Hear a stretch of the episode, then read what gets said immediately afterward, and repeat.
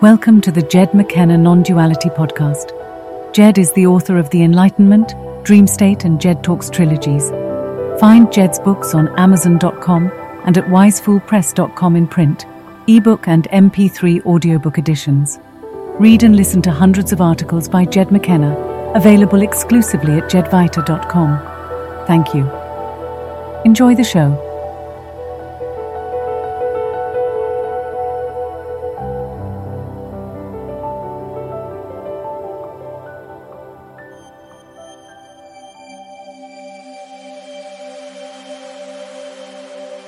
Blues for Buddha.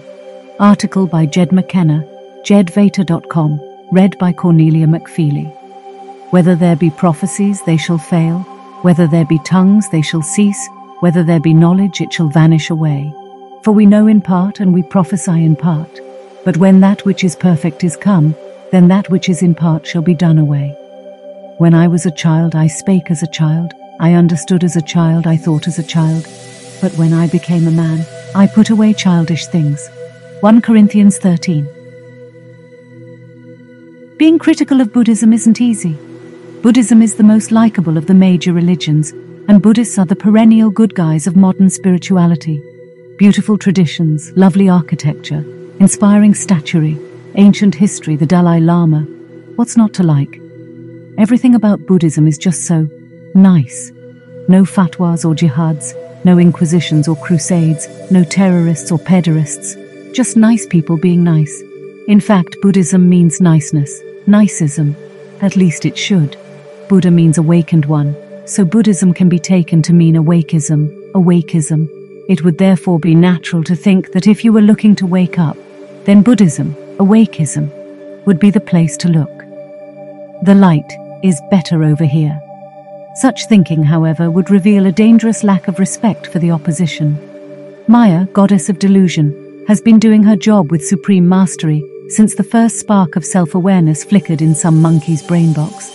And the idea that the neophyte truth seeker can just sign up with the Buddhists, read some books, embrace some new concepts, and slam her to the mat would be a bit on the naive side as billions of sincere but unsuccessful seekers over the last 25 centuries might grudgingly attest. On the other hand, why not? How'd this get so turned around? It's just truth. Shouldn't truth be like the simplest thing? Shouldn't someone who wants to find something as ubiquitous and unchanging as truth be able to do so? How can anyone manage to not find truth? And here's this venerable organization supposedly dedicated to just that very thing, even named for it and it's a total flop, so what's the problem? Why doesn't Buddhism produce Buddhas? The problem arises from the fact that Buddhists, like everyone else, insist on reconciling the irreconcilable. They don't just want to awaken to the true, they also want to make sense of the untrue. They want to have their cake and eat it too, so they end up with nonsensical theories, divergent schools, sagacious double talk, and zero Buddhas.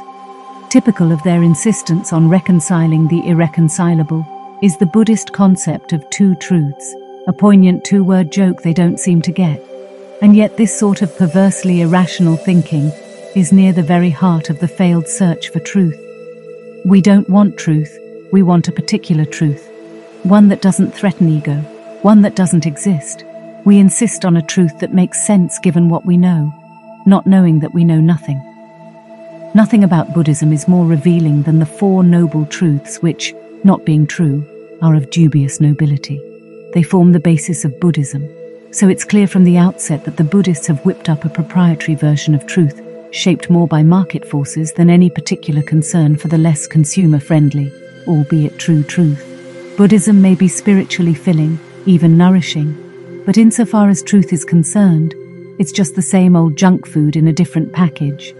You can eat it every day of your life and die exactly as awakened as the day you signed up. Bait and switch. Buddhism is a classic bait and switch operation. We're attracted by the enlightenment in the window, but as soon as we're in the door, they start steering us over to the compassion aisle.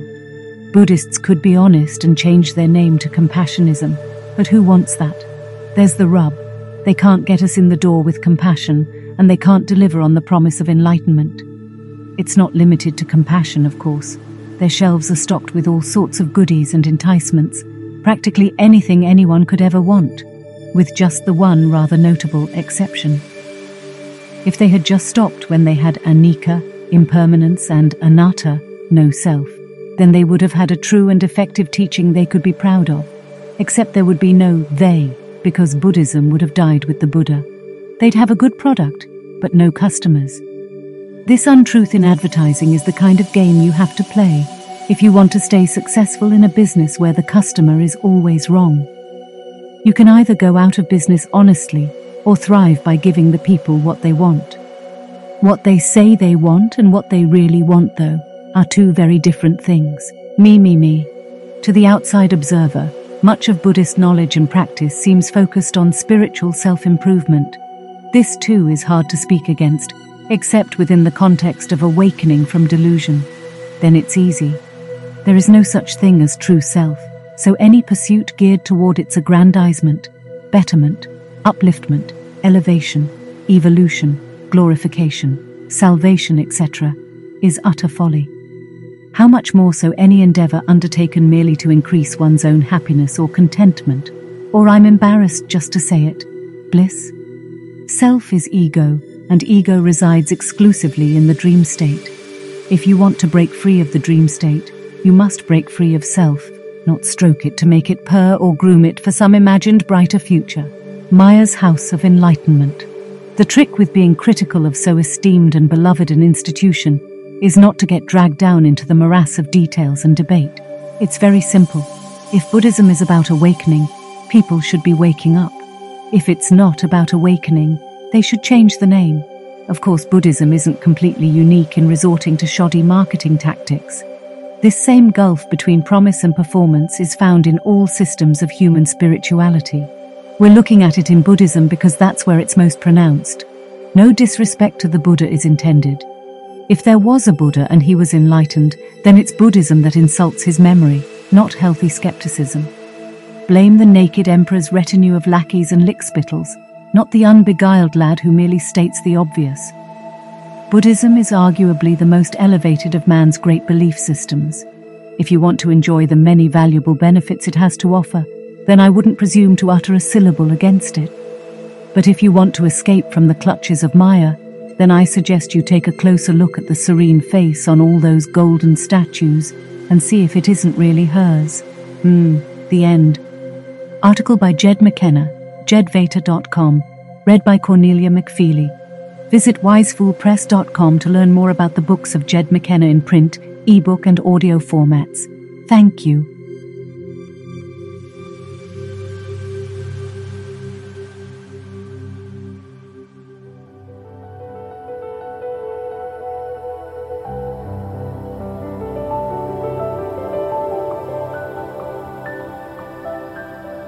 You have been listening to the Jed McKenna Non Duality Podcast.